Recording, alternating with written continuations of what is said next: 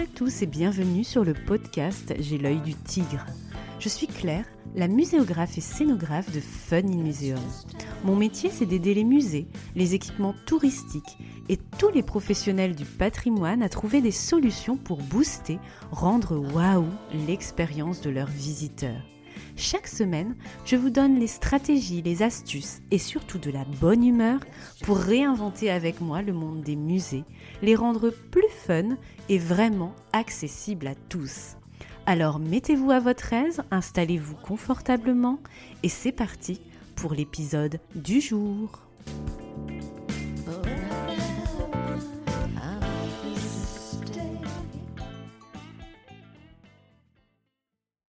Vous avez envie de mettre quelques heures à profit de votre été pour booster vos compétences à mes côtés? Expo Mode d'emploi, Régie d'Enfer et Organija, ça vous dit quelque chose? Ce sont mes trois premières formations en ligne pour vous aider dans la création d'expositions permanentes, temporaires, itinérantes, que vous soyez étudiant ou pro du secteur musée, patrimoine, tourisme. Ces trois formations, courtes et concrètes, sont accessibles en ligne à tout moment pour moins de 50 euros pour vous former en toute liberté avec fun. Rendez-vous sur www.funmuseum.com pour faire des expos à mes côtés après avoir écouté J'ai l'œil du tigre en mode cahier de vacances et cocotier.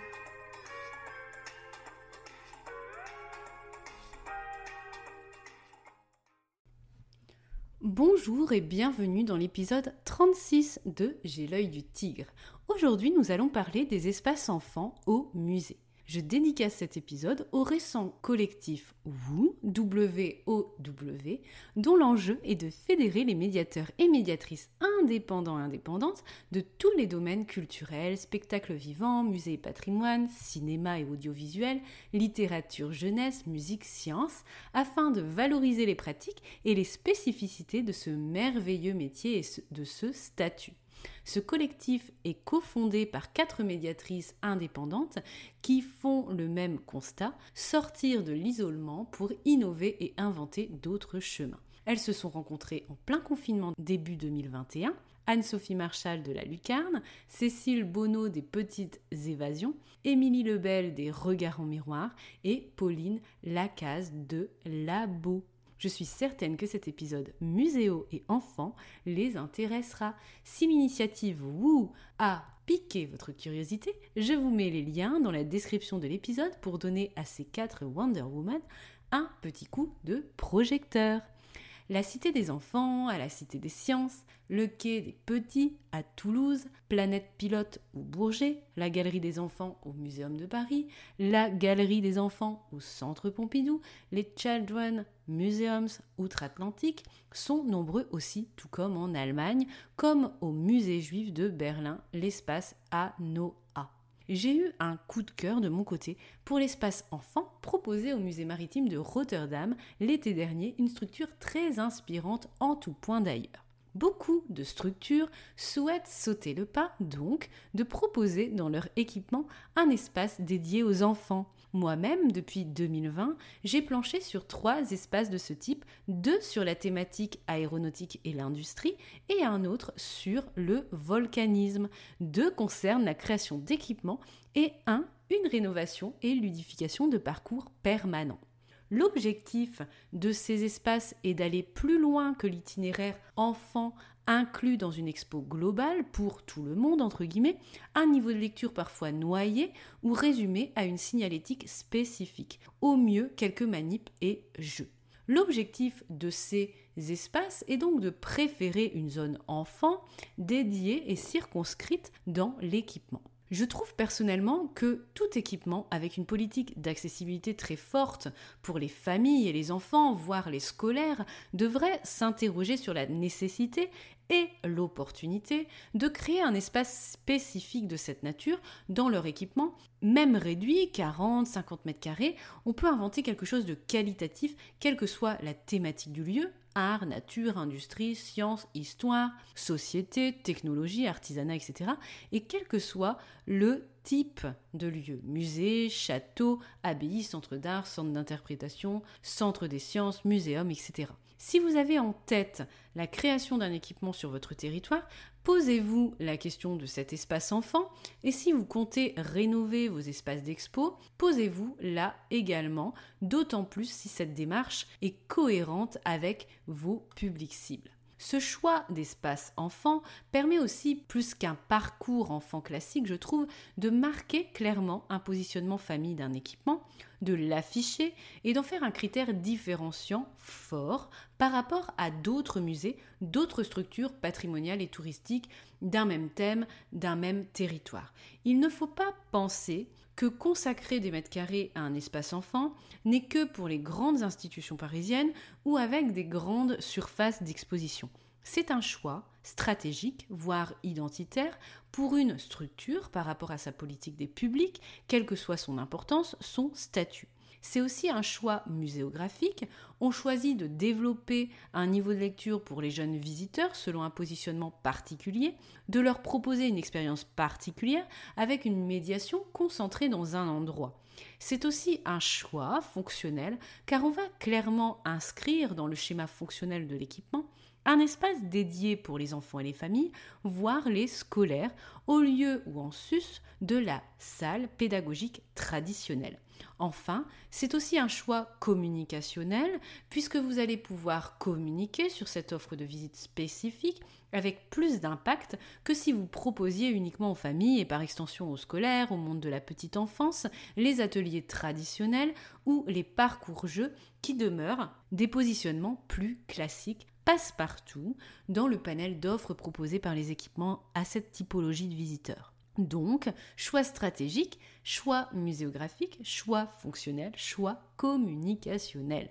Alors, dans ces espaces enfants, qu'est-ce qu'on y trouve et qu'est-ce qu'on doit y trouver pour qu'ils soient qualitatifs? Je vous donne 8 conseils.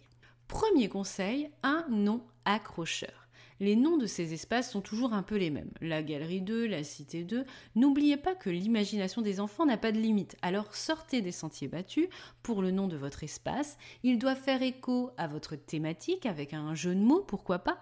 Renvoyer à un personnage par exemple doit faire rêver, amorcer une aventure et susciter la curiosité tout en annonçant la couleur. Le tarmac des petits, l'île de Tikrator, la fournaise des pirates pour les lieux que j'ai imaginés de mon côté récemment. Deuxième conseil, un espace clairement circonscrit et sécurisé. Il est essentiel que cet espace soit ceinturé par des cloisons ou d'autres modules de séparation pour plusieurs raisons on entre dans un univers, un monde particulier qui se distingue des autres espaces fonctionnels. Cloisonner ce lieu permet de circonscrire l'animation aussi, comprenez les déperditions sonores potentielles dans le lieu. Le cloisonner permet de le sécuriser car les enfants vont pouvoir déambuler librement dans un espace clos comme dans une aire de jeu en toute sécurité. Le cloisonner permet aussi de réserver l'espace pour des animations et visites VIP, ateliers scolaires petite enfance, en fonction de vos publics et même pour les anniversaires. On va pouvoir privatiser plus facilement. Troisième conseil, un espace ouvert aux adultes tout confort. Il faut que les accompagnants aient une place dans cet espace et qu'il soit accessible en toute liberté. Pareillement, ne privez pas les autres visiteurs de venir y regarder ce qui s'y passe, même s'ils n'ont pas d'enfants. Je pense que ce sont des années de frustration en tant que muséovore que je vous livre ici, car on peut penser cet espace comme un lieu de pause, un espace convivial et intergénérationnel. Rappelez-vous aussi ce que Jennifer et moi-même disions dans le podcast numéro 30, Les bébés au musée, pour les publics familles, on accueille d'abord le parent, l'accompagnateur. Donc cet espace doit être tout confort pour lui, car cette zone de découverte va être aussi une zone de pause potentielle pour lui. Il faut donc des assises près des différents îlots d'attraction, des toilettes à proximité adaptées aux jeunes visiteurs aussi, team table à langer et double abattant bonjour, de quoi y déposer les chaussures des enfants si certaines attractions le nécessitent, et le must du must pour les parents, une machine à café, un distributeur de boissons légèrement à proximité de cet espace enfant. Je pense que la jeune maman que je suis parle, le rêve pour tout accompagnateur qui peut souffler le temps d'une activité en autonomie possible et sécurisée pour son ou ses enfants. Quatrième conseil, des tranches d'âge claires. Le point noir de ces espaces est parfois de vouloir proposer un espace pour tous les enfants en ne distinguant pas public lecteur et non lecteur, les petits 0-6 ans et les plus grands, le jeune public entre guillemets, à partir de 4 ou 6 ans selon les structures. N'hésitez pas à créer des îlots pour les différentes sous-catégories ou de mixer les activités et niveaux de difficulté des manips, jeux, zones d'exploration en fonction des âges des enfants et le must du must, un même dispositif avec différentes entrées, différents usages selon l'âge. Bref, positionnez-vous sur l'âge des visiteurs accueillis, segmentés, mixés, personnalisés. Cinquième conseil, des univers et des décorums XXL à échelle.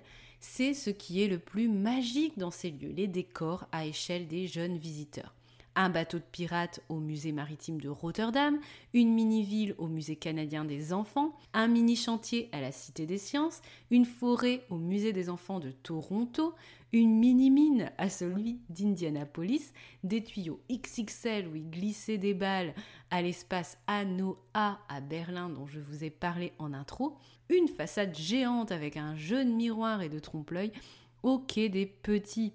Bref, des toboggans, des tuyaux, des balles, des jeux avec de l'eau si possible, des miroirs, le tout en format XXL. On doit pouvoir grimper, toucher, ouvrir, explorer, sentir, tous les sens sont mobilisés, le corps entier, l'imaginaire aussi. L'immersion via du décorum est essentielle à échelle 1-1 et échelle enfant et à préférer dans ces petits mondes miniatures. Misez aussi sur les accessoires et mécanismes chapeau, déguisement, caisse à ouvrir, longue vue, manivelle, sablier, bouton, poignée, passette pour euh, piocher des petites choses type marocana, tirette, engrenage, puzzle géant, poulie, pédale, roue à tourner, rideau de fil à traverser, installation plastique, etc. Sixième conseil, des manips et des jeux multisensoriels avec de la collaboration. Ces décors et ces manips visent aussi à reproduire des environnements et des actions que les jeunes visiteurs sont en capacité de reconnaître et de reproduire. Je pense à la manip voiture du Betty Breen Museum dans le Wisconsin, la manip charrue de l'espace enfant du centre d'histoire du Minnesota, ou encore à la manip traite de vache au musée des enfants Madison. Je vous mettrai les images sur le Funky Blog et sur mon Instagram en guise d'inspiration et d'illustration de ce podcast. Bref, ces manips sont comme des jeux de domino avec action, effets spectaculaires et coopération. Il faut être plusieurs pour réaliser certaines actions, enfants accompagnateurs, enfants animateurs ou groupe d'enfants. Ces espaces enfants permettent beaucoup d'originalité et de créativité à vos dispositifs muséographiques et scénographiques avec un fun obligatoire teinté de pédagogie active. Lorsque vous pensez à vos manips, pensez à six expériences fondamentales auxquelles un enfant doit avoir accès au musée, selon Jeanne Vergeron, consultante culturelle au Minnesota justement. Première expérience fondamentale, un sentiment de connexion, d'acceptation et d'appartenance. Deuxième expérience au musée, croître ses capacités, sa confiance et son indépendance. Troisième expérience, s'engager à donner un sens au monde qui l'entoure. Quatrième expérience, avoir une sensation de bien-être. Cinquième expérience, explorer et comprendre les sentiments, les idées, les perspectives, les siens et ceux des autres. Et enfin, sixième expérience, trouver sa place dans le monde. Septième conseil pour ces espaces enfants, une composante animation. Cet espace n'est pas qu'un lieu d'exposition, il peut être mixé avec un lieu d'animation avec médiateur. Au lieu de créer un espace pédagogique sans sel, sans poivre, tout tristonné, type salle de classe pour les ateliers, l'espace enfant peut être équipé de mobilier modulable à cet effet pour les activités pédagogiques au cœur de ce décor le temps de l'animation.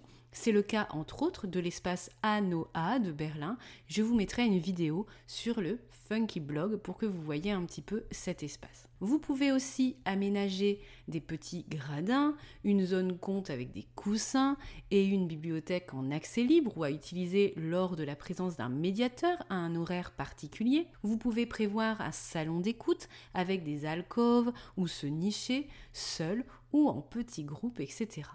Et enfin, huitième et dernier conseil, de la modularité et du semi-permanent. Je vous conseille de penser cet espace comme un lieu vivant et modulable qui est capable de se réinventer. Les modules et différents îlots peuvent être bougés si animation ou événement il y a. Des nouveaux modules peuvent être ajoutés régulièrement en lien avec une thématique de l'équipement lors d'une expo par exemple. On peut aussi prévoir une zone temporaire avec une zone expo spéciale enfant qui se renouvelle selon une fréquence à déterminer. Il ne faut pas que votre espace soit un lieu mort et statique afin de susciter la revisite et une curiosité renouvelée.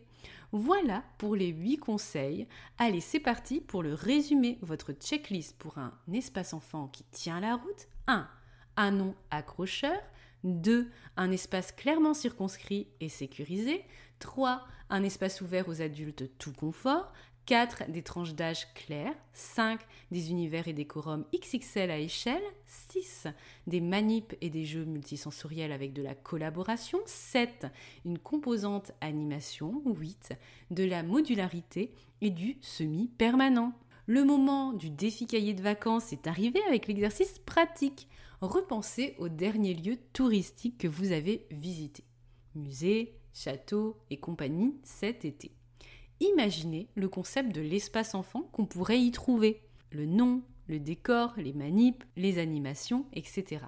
Vous pouvez me partager vos belles idées, bien sûr, sur mon Instagram et je repartagerai votre bol d'inspiration estivale en vous taguant. L'épisode touche à sa fin, j'espère qu'il vous a plu. Je vous souhaite une belle matinée, après-midi, soirée, où que vous soyez. A très vite pour la suite du cahier de vacances sonores la semaine prochaine.